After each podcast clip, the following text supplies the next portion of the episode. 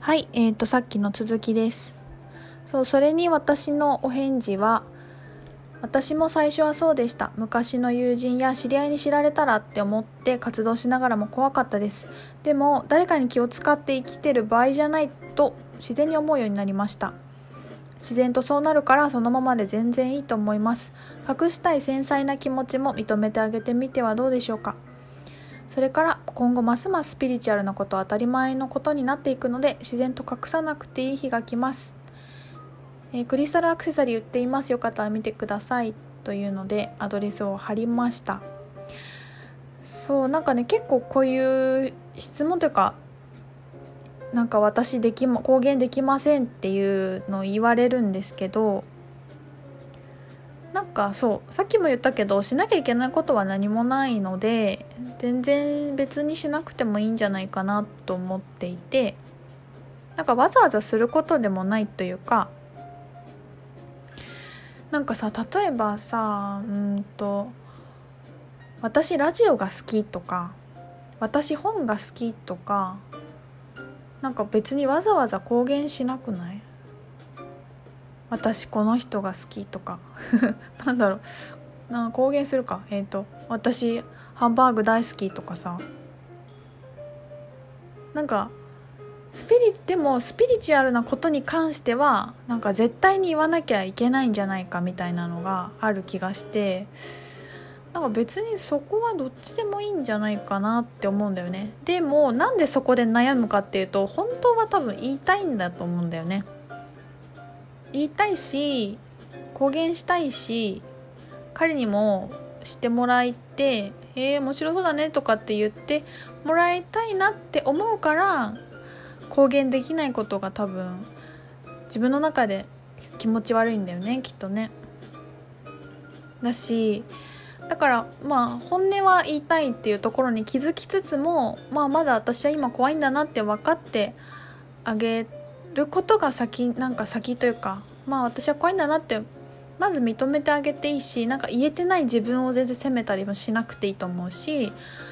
あ隠したいんだなって思ってたら全然なんかそなんか本当にねそのままでいいと思うんですよね。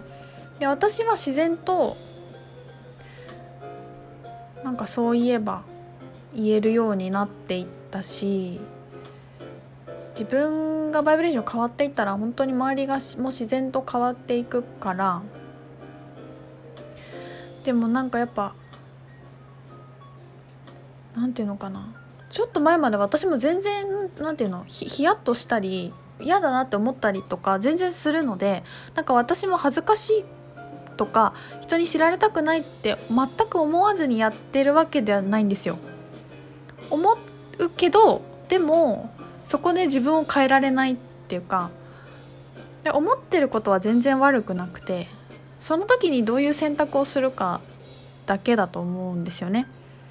その自分の恐れと向き合ってでも私はこうしたいもうこういうふうに表現したいもう隠したくない周りのままの自分でいたいっていうのが強くなった時にも多分自然ともうグイって出てきちゃうと思う。もうなんかそういう自分が嫌になる時も来る気がするしでもさっき書いたみたいにあのスピーチャーのことは本当にこれから当たり前の常識で学校でも教えられることになっていくと思うので、まあ、量子論とかで私がさっきあの断捨離のエネルギー的な話したけどあれもすごく科学的に解明もできるし、まあ、科学が解明できるから正解って言いたいわけじゃなくてそれが何て言うのかな。うんと学問にもなるだろうし科目にもなってもいいんじゃないかなと思っていてなんか量子論みたいな時間とかがもしかして小学校でも全然できるかもしれないなって私は想像したりしててとか何？スピリチュアルのクラスみたいなのとかマジックのクラスとかはもう超楽しそう。クリスタルのクラスとか。あと,、えー、と先生術とか。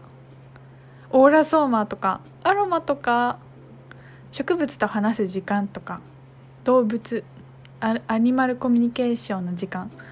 えー、もう最高だね。超楽しそうだよね。私ねスピリチュアルの大学ができると思っててなもうもうちょっと先10年後ぐらいかな。そこであの先生をやってるっていう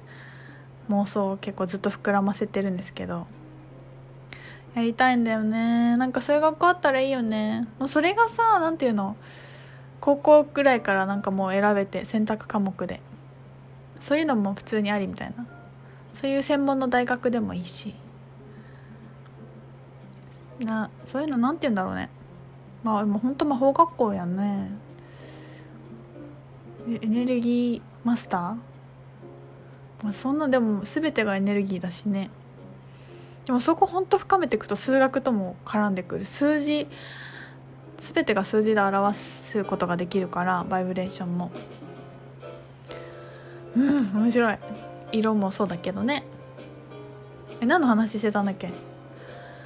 あそうそう。恥ずかしい恥ずかしくないみたいな話ね。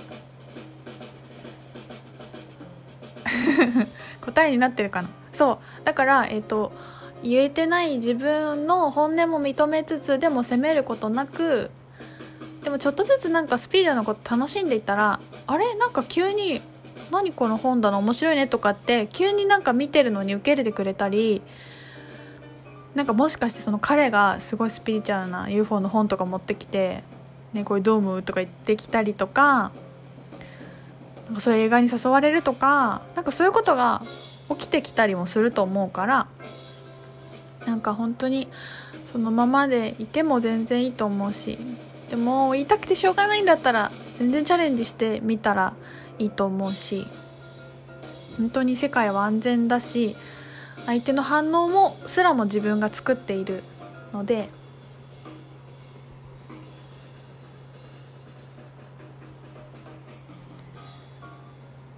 なんか焦ることは全然ないないと思います。あのねそうさっきも言ったけど私も全く怖くないわけじゃないよ。そうすごいみんな結構勘違いしてんだけど怖くないわけじゃないんだよ。で怖いはすごい大事なことなんですよ。怖くていいの。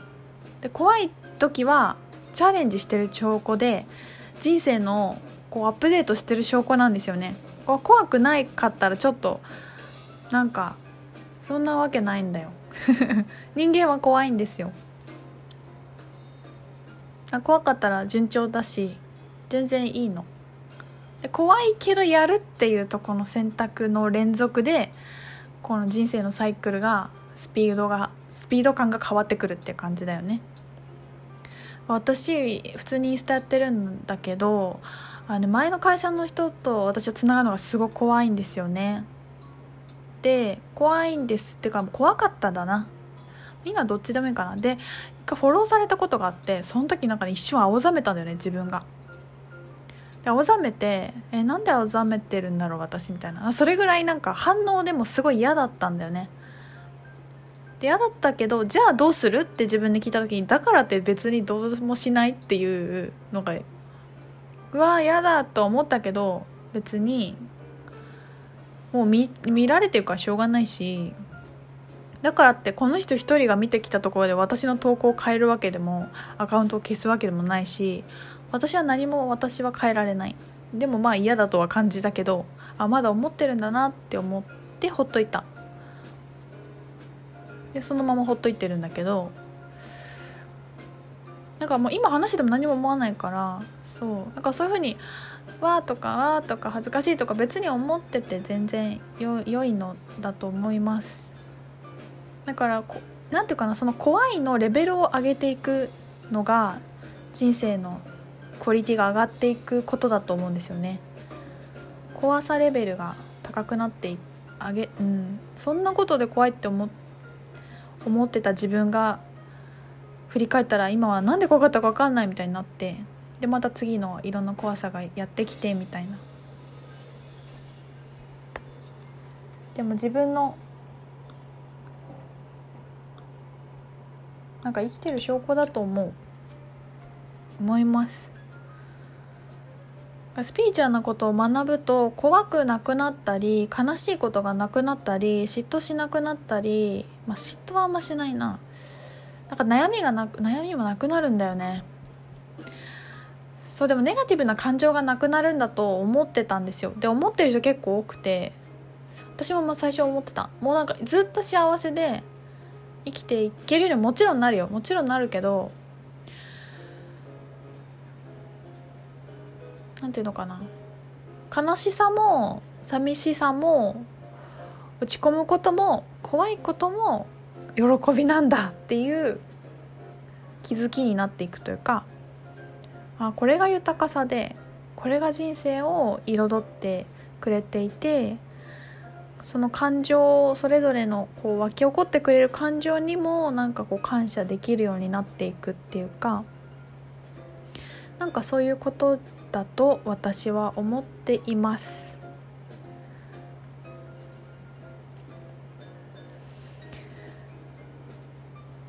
あなんか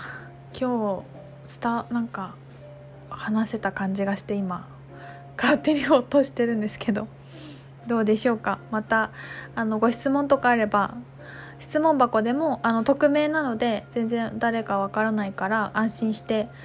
あの質問してもらったらいいし、えー、ラジオで答えれることだったらラジオで、まあ、質問箱だったら文章でお答えしますね。LINE アットであの質問送ってくれたらラジオで紹介したりもしますので、えー、何かあればお便りください。えー、次もう今週はね糸代でたくさん染めをします。下着を草木染めしたり、まあ、あとねスタイルクリエーションの1期が募集スタートしました。もうゼロ期のみんなもうみんなブログ見てくれた人わかると思うんだけど変化がすごくてもうなんか嬉しくてたまらないですね。もう本当みんなで幸せを感じれたいい本当に素敵な講座になってそのやっぱ参加してくれたみんなのおかげで。あの本当に私この仕事好きだなと思って次の日も募集しました、えー、お会いできる方いれば楽しみにしてます。ありがとう。またね